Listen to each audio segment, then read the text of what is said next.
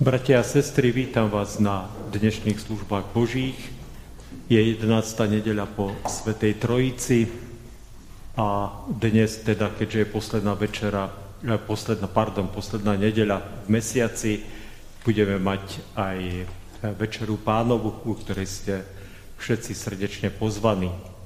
Nech sa Pán Boh týmto službám Božím prizná, nech ich požehná a nech dá, aby jeho meno bolo aj medzi nami dnes oslávené. Služby Božie začneme pred spevom Najsvetejší.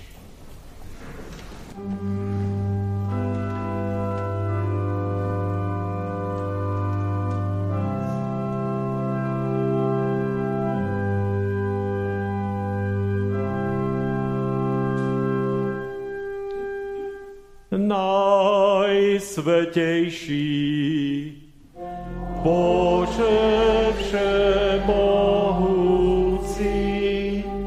presi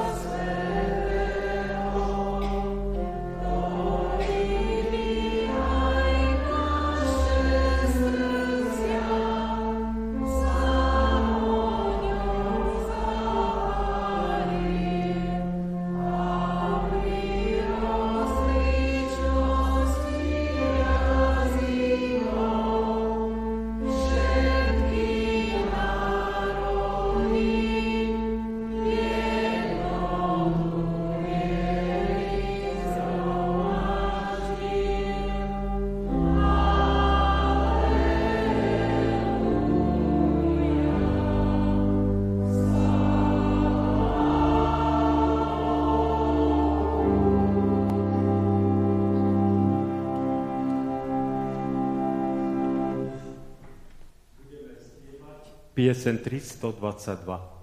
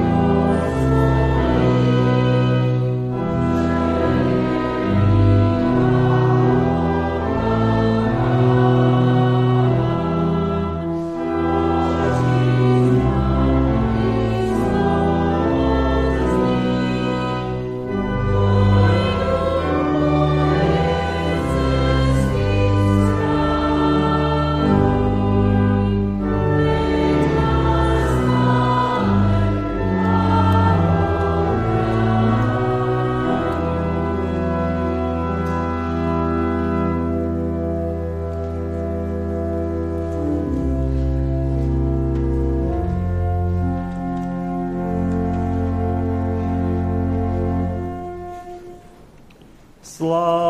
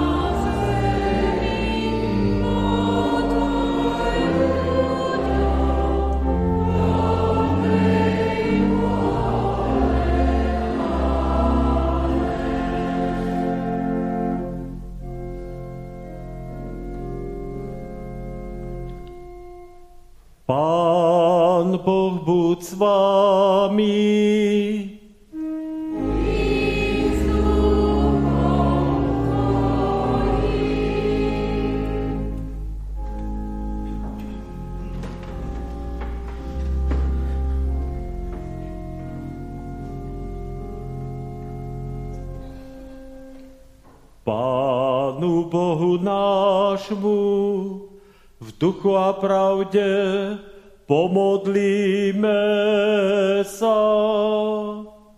O Bože, ktorý sa pyšným protivíš a pokorným dávaš milosť, ktorý posilňuješ slabých a povyšuješ ponížených, daj nám, prosíme, pokorné srdce a chráť nás pred duchovnou pýchou, aby sme si nemysleli o sebe viac ako treba, a neodsudzovali svojich blížných.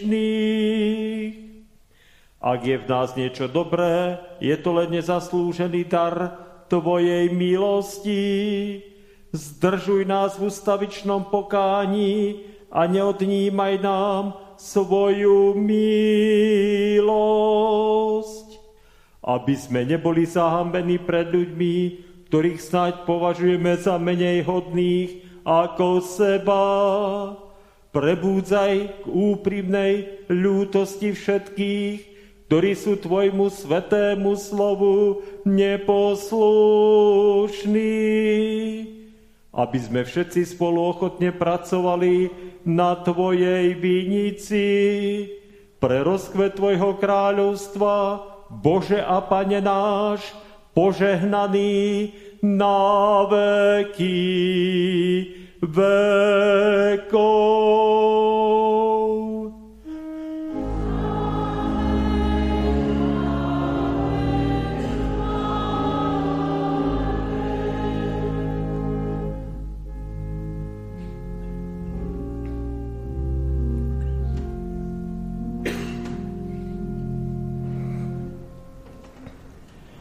Dnešné evanielium Ježíša Krista napísal evanielista Lukáš v 18.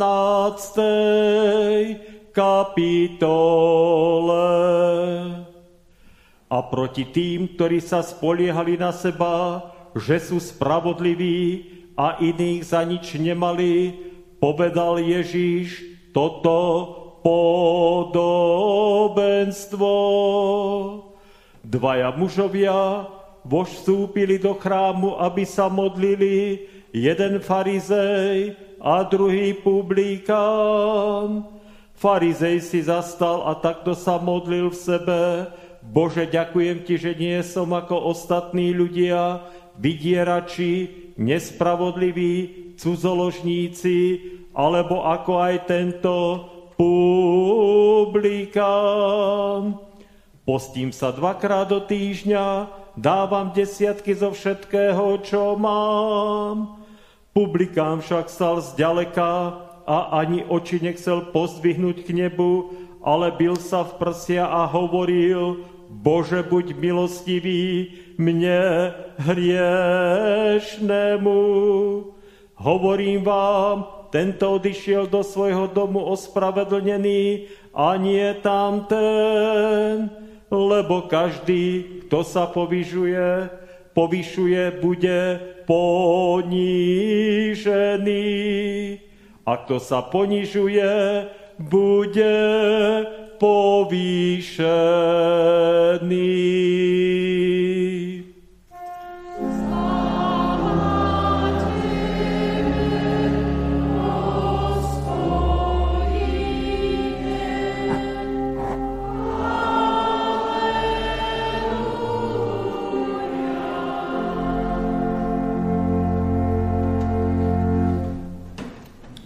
Budeme spievať piesen číslo 520.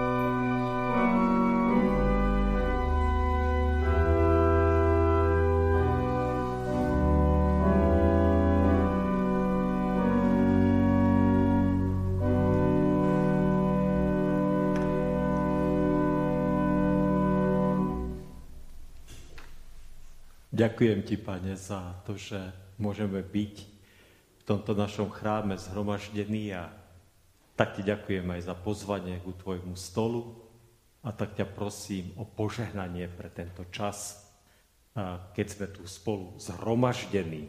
Amen. Povstaňte z úcty k Božiemu slovu, ktoré nám poslúži ako základ alebo také slovo k príhovoru k Večeri Pánovej, toto slovo je napísané v druhom liste Apoštola Pavla Korínským, kde v 3. kapitole od 4. po 6. verš čítame. Takúto dôveru máme skrze Krista k Bohu. Nie, že by sme boli schopní vymyslieť niečo sami od seba,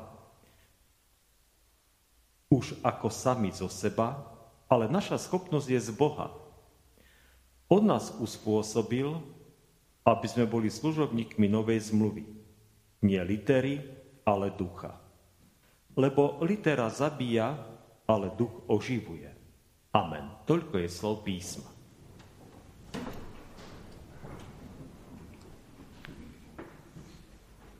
Bratia a sestry, určite sú medzi nami ľudia, ktorí sú celkom radí, že som vybral tento text, pretože neustále majú pocit, že treba bojovať so zákonnictvom, ktoré je hlboko vkorenené v živote našej církvy. to je vždy veľmi zaujímavé, keď toto počúvam, ako by sme sa mali oprostiť od tých všelijakých zvyklostí a všelijakých tých eh, proste veci, ktoré za tie stáročia, tých 500 rokov, ktoré existuje naša církev, nás nejako poviazali a spútali. Ale viete, moja životná skúsenosť eh, mi hovorí aj tak trošku niečo iné. Nie, že by to, čo hovoria títo ľudia, nebola pravda. Ale pravdou je, že so zákonníctvom alebo proti zákonníctvu častokrát bojujú ľudia, ktorí s tým majú samý problém. To je práve veľmi zaujímavé, viete? No, e, začal som takto preto, lebo chcel by som sa vrátiť trošku k tomu nášmu evanieliovmu textu, kde je to podobenstvo veľmi známe, jedno z najznámejších podľa mňa Ježišových podobenstiev, alebo veľmi často citovaných, to podobenstvo o farizejovi a publikánovi, teda Eh, alebo lepšie povedané, eh, aby sme to tom dobre porozumeli, to bol farizej a to bol publikán.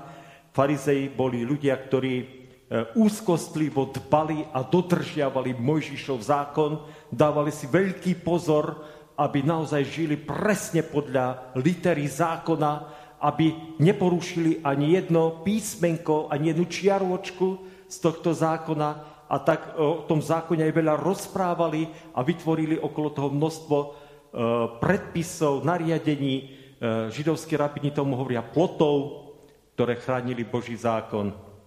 No a na druhej strane bol kolaborant.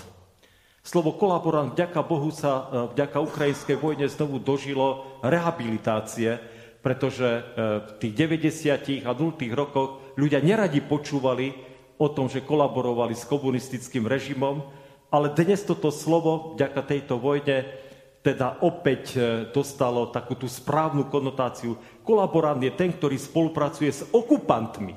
S okupantmi. Takže tak ako u nás v tých 70. a 80. rokov ľudia spolupracovali s okupantmi, ktorí okupovali našu krajinu, tak dnes e, možno, že opäť sú ľudia, ktorí spolupracujú na tom východe Ukrajiny s okupantmi a tak ďalej a tak ďalej. Ale nebudem hovoriť o dnešnej politike alebo o tom, ako, ako kolaborovali ľudia v čase socializmu. Publikán bol žid, žid, ktorý vyberal dane pre Rímanov, ktorí okupovali jeho krajinu. Takže úplne klasický príklad okupanta človeka, ktorý, ktorého keď videl pravoverný žid, tak sa mu dvíhal, dvíhal adrenalín a boli tam aj sikariovia, to boli radikáli, ktorí teda snívali o tom, že vyženú Rímanov zo svojej krajiny a tí proste takýchto, keď mohli, tak podrezali. No a títo dvaja ľudia sú v chráme a modlia sa. A vieme te, teda celý ten príbeh, ako to všetko dopadlo. A možno, že si pritom môžete aj uvedomiť, ako Ježiš aj týmto podobenstvom tých všetkých spravodlivých, zbožných a za národnú hrdosť a za národnú slobodu zapálených Židov provokoval. Keď označil toho kolaboranta za toho, ktorý odišiel ospravedlnený z chrámu. A vieme aj, prečo sa to stalo. Pretože ten človek prišiel a bol si vedomý svojich hriechov. Bol si vedomý toho, ako, ako nečestne a ako podložie. Pretože u týchto ľudí, u týchto vyberačov daní nešlo len o to, že spolupracovali s okupantmi, rímskymi okupantmi, ale išlo aj o to, že skoro všetci takmer bez výnimky kradli. Že si z tých daní pchali niečo do vačku. A ono asi nejaké percento bolo aj legálne, že si mohli to brať, ale zvyčajne brali aj viac, ako bolo treba a pchali si to do vačku. Dnes by sme tiež asi našli paralely ľudí, ktorí zneužívajú verejné zdroje a pchajú si do, do vačku.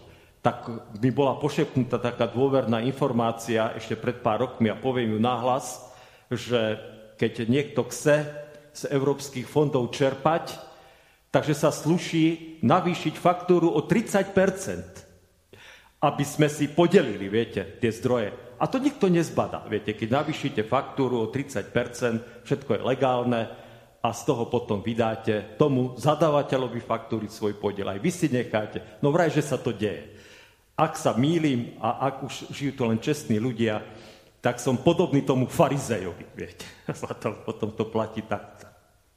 No, ale vráťme sa teda k tomu, e, že litera zabíja a duch oživuje. E, z toho podobenstva nám Ježíš, e, ktoré nám Ježíš teda hovorí a ktoré teda e, evangelisti zaznamenali, tak tí farizeji vychádzajú veľmi zlé. Sú to ľudia, ktorí sú samospravodliví, sú pokryteckí, sú, hrajú veľké náboženské divadlo, sú teda strašne dvojtvárni a tí e, pokáne činiaci kolaboranti sú sympatickí. Vystupujú naozaj a nakoniec to vyznieva tak veľmi sympaticky. A je to všetko v poriadku, viete. Je to naozaj fajn, že to tak je. Je to naozaj veľmi silné svedectvo o tom, že Boh hľadí do srdca a Boh hľadí na to, či skutočne činíš pokánie, alebo či iba hráš divadlo. Ale chce sa mi povedať aj niečo navyše. Keď si čítate, čo sa modlí ten farizej, tak sa dozviete, že není ani vydierač, že nie je ani cudzoložník, že nie je nejaký podliak, že dáva naozaj desiatky. Keby som povedal, že zvinite ruky, ktorí dávate desiatky zo svojich príjmov na Božie veci, no, neviem, Verím, že by sa zdvihli nejaké ruky, ale asi by ich veľa nebolo. Viete, zaujímavé. Máme, e, a viete, je to zaujímavé toto počuť. Veď v církvi nehovoríme o tom, že máme byť vydierači, že máme byť cudzoložníci, že nemáme žiť zbožne, že nemáme prispievať na Božie veci zo z toho, čo máme, dokonca až do výšky 10%. Chápete? Ten človek naozaj takto žil. A naozaj mal úplne odvahu a slobodu toto Bohu povedať. Že je teda úplne takýto. Dokonca asi ani nekradol a ani nepodvádzal. Takže čo je vlastne zlé na tom farizejovi? Čo vlastne, čoho sa takého strašného dopustil? Že si zaslúži odsúdenie. Ja si myslím, že my keby sme takýchto ľudí mali medzi sebou, a keď ich aj máme, lebo verím, že ich aj máme, však to není o tom, že nemáme, máme takýchto ľudí medzi sebou a presne k tejto zbožnosti ľudí paradoxne aj vychovávame, tak v podstate môže byť, byť na takých ľudí pyšný. A oni, tí obyčajní Izraelci, na tých farizejov aj pyšní boli. Hovorili si, wow, toto sú takí naozaj super zbožní ľudia. Toto sú naozaj takí fajn a dobrí ľudia. A možno, že dávali ešte aj almužny, vidíte, dávali. Takže naozaj pomáhali. To nebol hoci kto, to nebola hociaká skupina. A aby som to teda potvrdil, že to tak je, apoštol Pavel sám sa chváli, že je farizej. Apoštol Pavel bol farizej.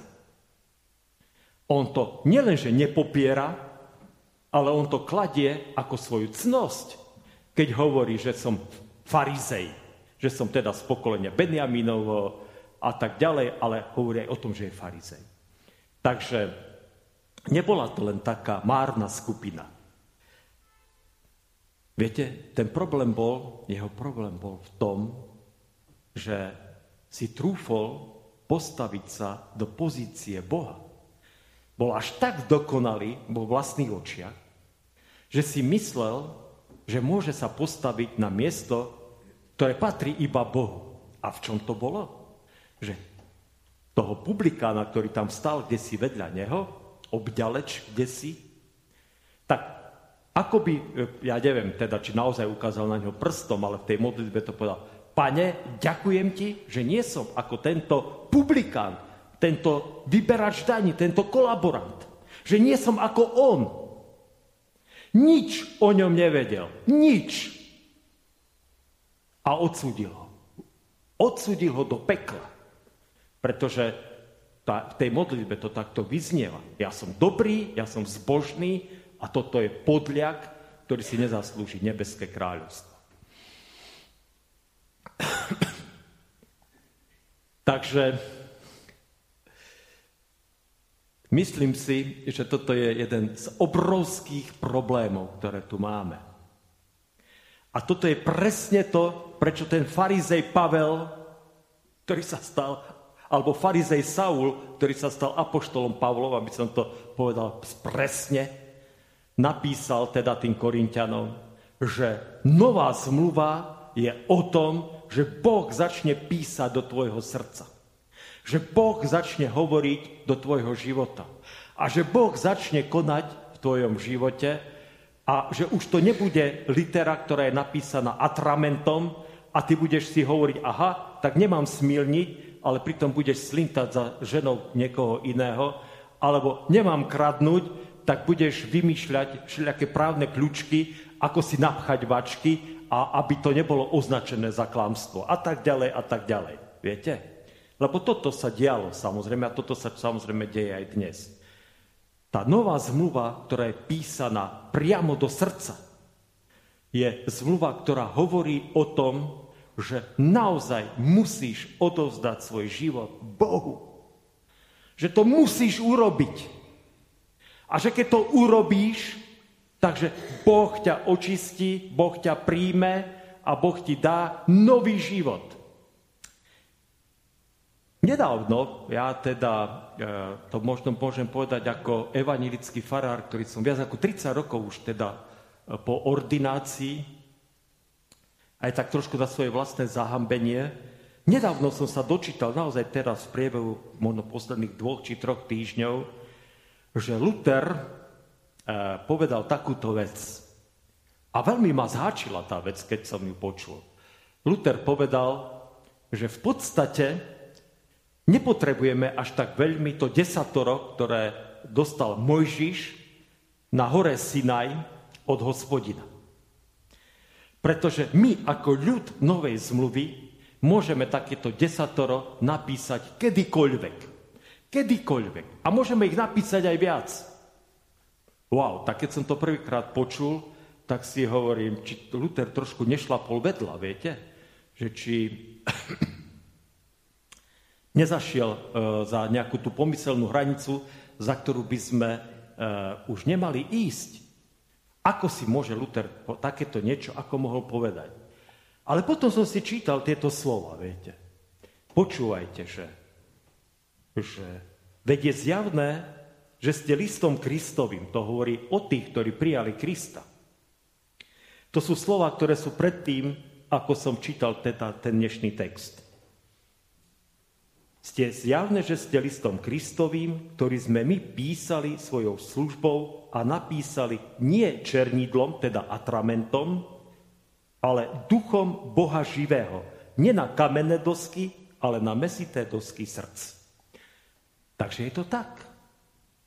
Ak nás Duch Svetý vedie, tak presne vieme, čo máme robiť. A Duch Svetý, viete, a to je zaujímavé, mne to príde ten príbeh, ten farizej mi naozaj nedá pokoj v tom príbehu celkom, je e, podľa mňa 90% vecí, ktoré ten farizej konal vo svojom živote, boli veci, ktoré boli od Ducha Božieho. Že boli vedení, bol vedený Duchom Svetým. Tí židovskí rabini nevymýšľali veci ktoré proste hovorili, že kradni, zabíjaj, vraždi, smilni a tak ďalej. Naopak, viete? Toto je to. 95% vecí, tak to som si vymyslel to samozrejme číslo, ale naozaj veľmi vysoké číslo e, bolo veci, ktoré boli ich správne. A dodnes sú správne, ako to učia tí židovskí rabíni. Ale je tam ten zvyšok, viete? Je tam ten zvyšok. A ten zvyšok hovorí o tom, že máme mať oči otvorené pre lásku a pre službu svojmu blížnemu. A to sú vlastne tie, toto nám pán Ježiš hovorí v tých nádherných podobenstvách, ako je aj toto, ale ako je podobenstvo o milosrdnom Samaritánovi, kde bolo zjavné, že ten kňaz, keď obišiel toho dobitého chudáka, tak ho obišiel preto, lebo v Mojžišovom zákone je napísané, že kňaz sa nesmie E, znesvetiť, sa znesvetí, keď sa dotkne mŕtvoly. On nebol si istý, či ten človek není mŕtvy. No a išiel slúžiť Bohu a nemohol by mu slúžiť, lebo sa dotkol, by sa možno, možno dotkol mŕtvoly. A proti tomuto Ježiš brojil. Alebo viete, v tých príbehoch, keď e, Ježiš je v synagóge a, a tam dovedú nejakého človeka s vysknutou rukou a on povie, odpustené sú ti svoje hriechy. Pretože Ježiš vedel, že ten človek potrebuje odpustenie viac ako to, aby mal zdravú ruku.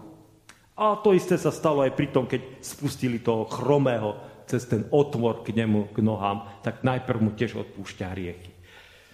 Ježiš nás učí, nás kresťanov. A to je práca Ducha Svetého, ktorý tu pôsobí od jeho odchodu a od letníc, keď prišiel, že musíme hľadieť, ako pomôcť človeku. Ako ho priviesť na cestu záchrany. Ako ho neodsúdiť, ale naozaj mu ukázať, kde je cesta k väčšnému životu. A tam, tu sa mi žiada povedať ešte taká jedna odbočka. Kresťania toto samozrejme mnohí veľmi silne zdôrazňujú, a myslím si, že teraz by mi tlieskali, pomyselne tlieskal obrovské množstvo ľudí z celého spektra toho kresťanského zmýšľania, že naozaj je to tak, že máme pomáhať ľuďom, viete, že máme im naozaj pomáhať. Ale pozor, aby sme nesklzli iba do takého bezduchovného humanizmu. Ja nehovorím, že nemáme ľuďom pomôcť aj vtedy, keď im nezvestujeme evanílium. Ale našou prvoradou úlohou, prvoradou úlohou je niesť evanílium. Ak podávam niekomu pohár vody, tak mu ho podám, pretože ho mám rád. Ale ak mu nepoviem, že Ježiš je jediný spasiteľ a záchranca, tak som vykonal iba veľmi mizivú časť práce, ktorú ja ako kresťan som povinný konať. To je to. To je to. A nejde o to, viete, lebo aj toto sa deje, že niekto vtlka evanelium e, ľuďom do hlavy a ťaha ich akoby e, k Bohu a ako keby chcel do nich naliať Ducha Svetého, ako počúvam, že sa deje v niektorých charizmatických spoločenstvách, my nevnúcujeme evanielium. Ale pozor, my ho hovoríme. My ho ponúkame, rozumiete? Ak sa človek rozhodne pre Krista, tak naše srdce môže jasať radosťou. Ak sa rozhodne, že ho nechce, tak rešpektujeme jeho slobodnú vôľu. No, takže celkom som možno, že prebral mnohé veci a mnohé otázky. A prečo o tom hovorím? Hovorím o tom preto, že ak sa necháte viesť duchom Božím, ak Svetý Duch bude panovať vo vás, vašich životoch, tak do tých vašich srdc začne Boh písať a začne vám hovoriť, ako máte konať v konkrétnej situácii, konkrétnom, v konkrétnom prípade, pri konkrétnom človeku, čo máte povedať, alebo ako sa máte k nemu správať. Takže nech Pán Boh dá, aby sme zákon poznali, lebo 10 Božích prikázaní nebolo zrušený. Ja som teda tým, že som citoval Lutera, som nezrušil 10 Božích prikázaní, ani Luther ich nezrušil. Pozor, aby, aby, aby tento dojem tiež nezostal, ale že Boh píše do nášho srdca. A možno, že teraz chce napísať do tvojho života, že keď prídeš domov a zajtra prídeš do práce, že máš tej svojej kolegyni alebo svojmu kolegovi konečne povedať, že Ježiš je tvoj spasiteľ. Alebo možno, ak nastúpiš do školy, však už za chvíľu sa blíži škola, čo teda na veľkú neľúbosť všetkých školopovinných, teda hovorí možno, že neboj sa, postaviť a povedať. Som kresťan a chodím v radvaní do kostola. Neboj sa to povedať. Možno, že sa ti vysmejú, ale neboj sa. Uvidíš, akú radosť prežiješ vo svojom srdci. Ako Boh ťa povedie, ako sa budeš tešiť, že si Božím dieťaťom a ten výsmech sa stratí ako jarný sneh na krížnej, keď už v maji sa slnko rozpálí a ten sneh za pár dní zmizne. Neboj sa to povedať. Buďte statoční bojovníci a svetkovia Ježiša Krista. Hádam stačí. Môžeme, kto môže a chce, môže prísť k Večeri pánovej a môže zažiť, že Boh bude konať v jeho živote a vy už teraz môžete zažiť to spoločenstvo s ním. Amen. Takže po tomto napomenutí povstaňte a odpovedajte mi pred vševedúcim Pánom Bohom podľa svojho najlepšieho vedomia a svedomia na tieto spovedné otázky. Pýtam sa vás, uznávate úprimne a pokorne, že ste proti Pánu Bohu zhrešili a jeho nemilo si zaslúžili. Uznávate?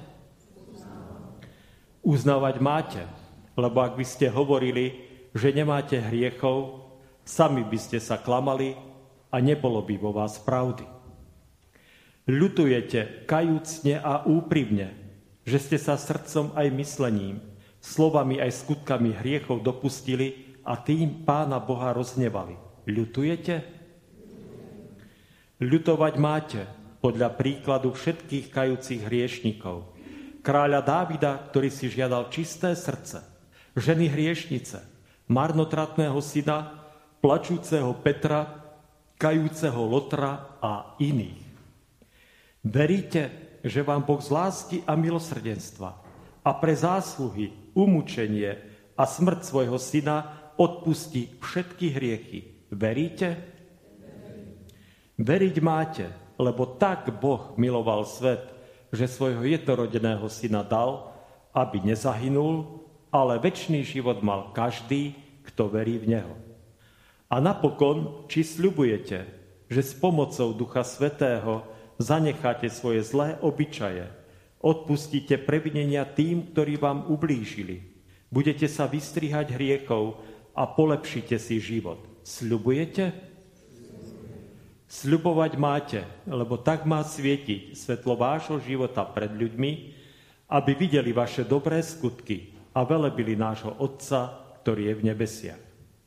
A teraz, milí bratia a sestry, vyznajte svoje hriechy vševedúcemu, spravodlivému, ale aj milostivému Pánu Bohu a v úprimnej modlitbe takto sa mu spovedajte. Môžete si sadnúť.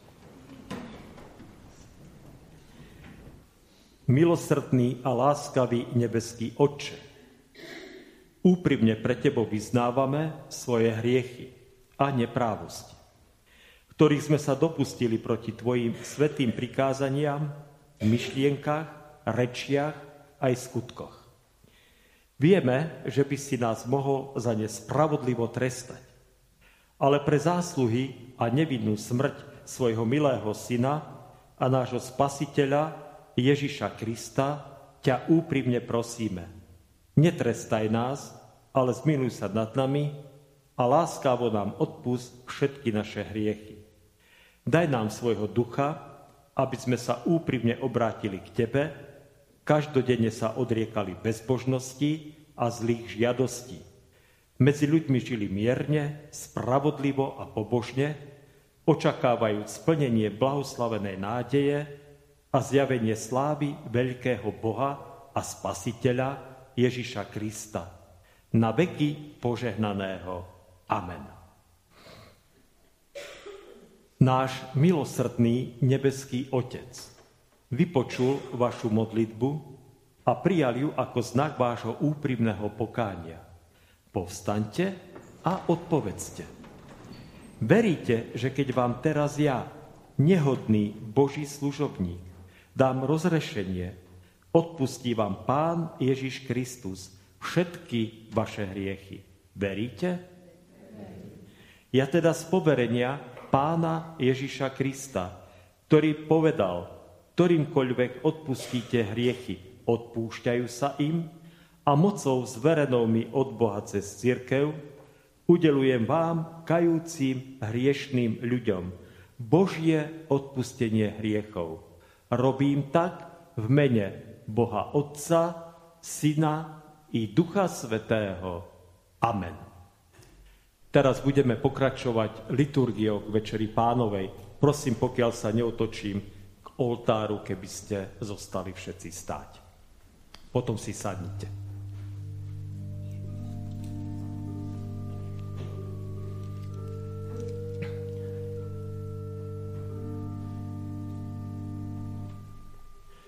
Hore srdcia naše.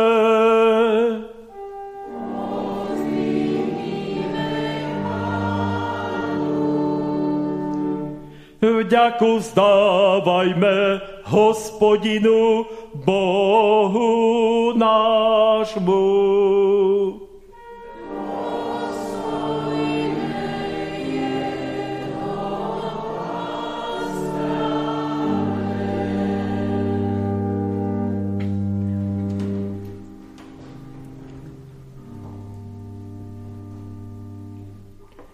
Zaiste dôstojné je a spásonosné,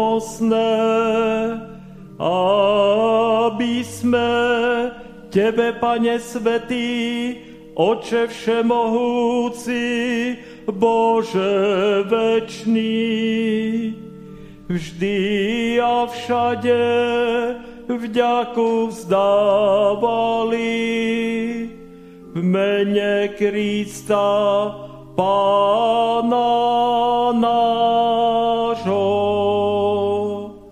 Pre Neho si láskavý k nám. Odpúšťaš nám hriechy a dávaš nám večný život. Preto ťa chválime so všetkými anielmi a svetými a spolu s nimi voláme.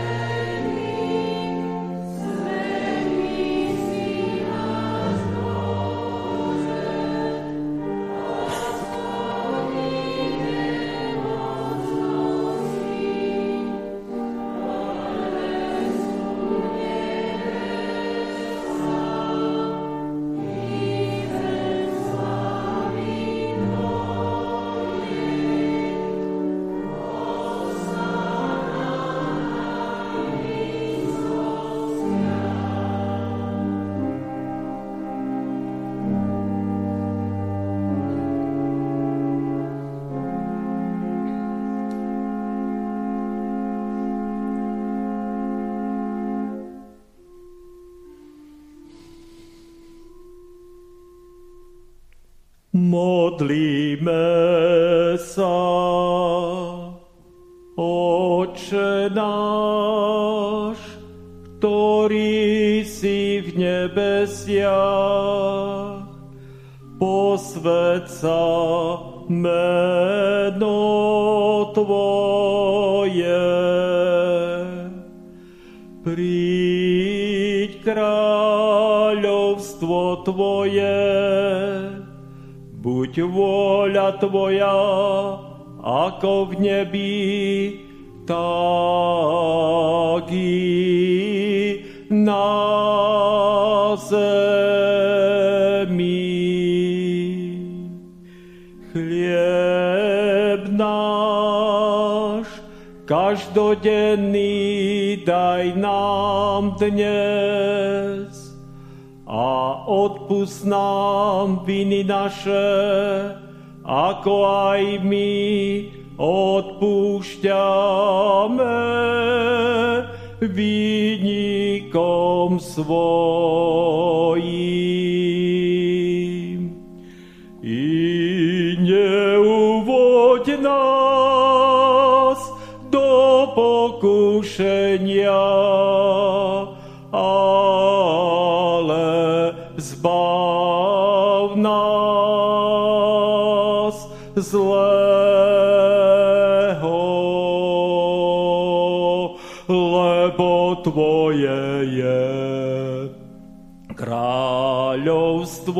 kráľovstvo i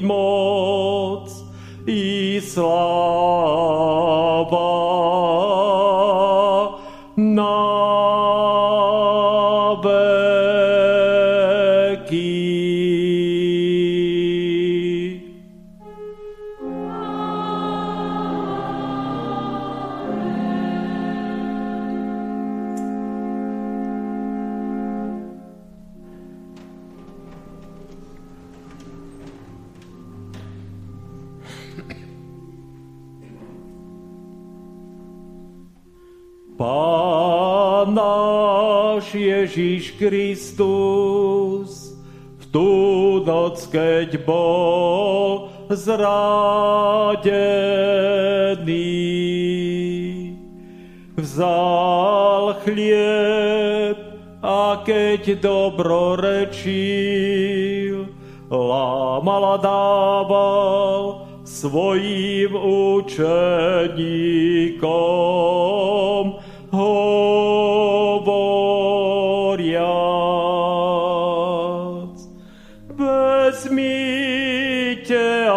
jedzte. Toto je moje telo, ktoré sa za vás vydáva.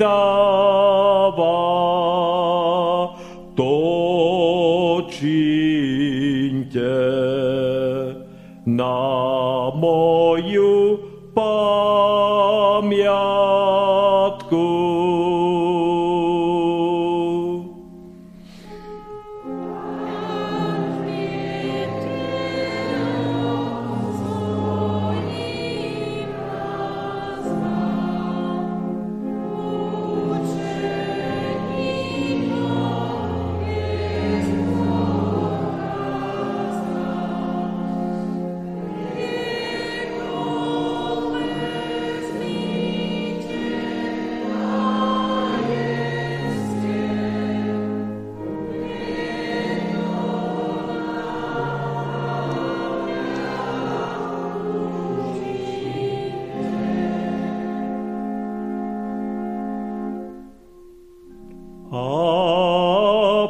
Podobne po večeri. Vzal kalich, dobrorečil a dal im hovoriac.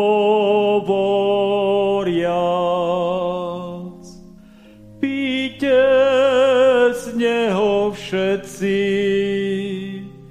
tento kalich je nová zmluva mojej krvi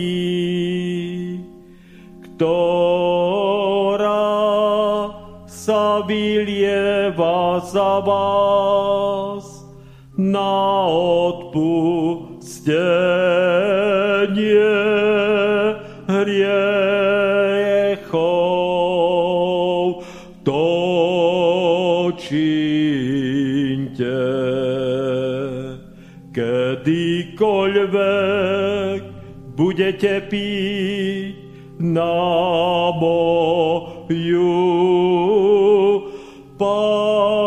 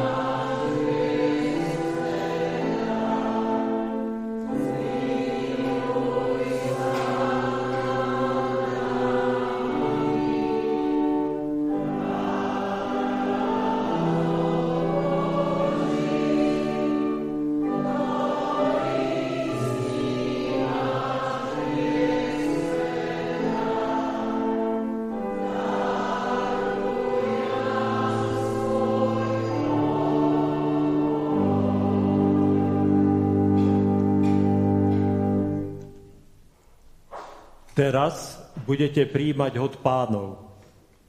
Pýtam sa vás, veríte, že pod spôsobom posveteného chleba a vína budete príjmať pravé telo a krv Ježiša Krista? Veríte? Nech sa vám stane podľa vašej viery. Teraz už pristúpte, príjmite osobné rozrešenie a dary Božej milosti. Zvestujte smrť baránka nevidného a oslavujte ho vzďačnou mysľou. Drahý Ocko nebeský, ďakujem Ti za obrovskú milosť, ktorú si nám dal práve v tom, že môžeme pristupovať k večeri, môžeme pristupovať k Tvojmu telu a k teda požívaniu Tvojej krvi. A je to úžasná milosť, lebo práve tam môžeme nachádzať v Tvojej blízkosti odpustenie od našich hriechov. A ďakujem Ti za tú obrovskú milosť, lebo sám veľakrát prepadnem svojmu hnevu a, a potom robím veci, ktoré nie sú dobré, a ty si tu, aby si, aby si ma napravil. Ďakujem ti za to, že môžeme mať túto príležitosť všetci, ako sme tu, ako jedna rodina, rodina Božieho ľudu, tvojho ľudu. A prosím ťa o to, aby si nám dal tak vidieť tie veci, ktoré predchádzajú tým našim hnevom, svárom a tým prešlapom. Aby sme mohli vidieť tie veci, ktoré tomu predchádzajú a aby sme nemínali zbytočne Tvoju milosť, ale aby sme sa im dokázali vyhnúť v modlitbe, v pôste, v čomkoľvek, aby hriechy, ktoré prichádzajú do nášho života, aby neboli neustále aby sme našim pokáním mohli sa postupne očisťovať. Tak ťa to prosíme, Ježiš. Takto nás pripravuj a sprevádzaj. A ešte raz ti veľmi ďakujem za Tvoju milosť, lebo je to milosť nad milosť, ktorú môžeme my mať. Amen. Takto sa ešte pomodlíme a do svojich modlitev zahrneme rodinu, ktorá si spomína v podstate na prvé výročie smrti svojej drahej a milovanej mamy Eleny Faklovej a spomína si aj na 12. výročie smrti nášho bývalého slova Božieho kazateľa Daniela Michala Faklu. Takto sa teda aj za túto rodinu, ale aj za tú evangelizáciu, ktorá nás čaká na budúci týždeň možno, alebo teda, ktorú chceme urobiť v našom cirkevnom zbore, ale aj za iných, ktorých, o ktorých vieme, že sú chorí a potrebujú naše modlitby a povzbudenie. Takže takto volajme k pánovi. Ďakujeme ti, pane, za to, že ty e, si našemu církevnému zboru vždy dával verných služobníkov, ktorí prichádzali a nepretržite teda, už hádam odčias reformácie tu, zvestujú slovo Božie. A tak ti ďakujeme teda aj za manželov Faklovcov, ktorí v našom zbore okolo 20 rokov mohli slúžiť a mohli zvestovať slovo Božie. Na ich prácu ešte samozrejme mnohí spomínajú a vzďakov a, a tak ti ďakujem teda, pane, že tu mohli byť a ďakujem ti aj za tú rodinu, že je tu dnes romaždená, že je tu spolu s nami pri tvojich nohách a pri tvojom stole a tak ťa prosím, aby si ich ty viedol, aby si ty ich požehnával, aby si im dával teda do srdca ten odkaz, že máme dnes tvoje slovo a evaníliu aj ďalej a šíriť ho okolo seba. Tak ti ďakujem teda aj za ich e, službu, aj za ich prácu. Chcem ťa prosiť, Pane, za tých, ktorí sú znova postihnutí covidom, a preto viem, že nie sú medzi nami, minimálne o štyroch ľuďoch viem, že kvôli covidu nie sú dnes medzi nami, tak ťa prosím, aby si ich vyliečil. A môžem ich aj menovať. Ide o Milana, o Ľubku, o Katku, aj o Jakuba. A možno, že sú aj iní, ktorí samozrejme majú e, tieto problémy. A nemusí to byť len COVID, ale aj iné ťažkosti a problémy, tak ťa prosím, aby si ich takisto uzdravil a aby si ich vrátil do nášho spoločenstva.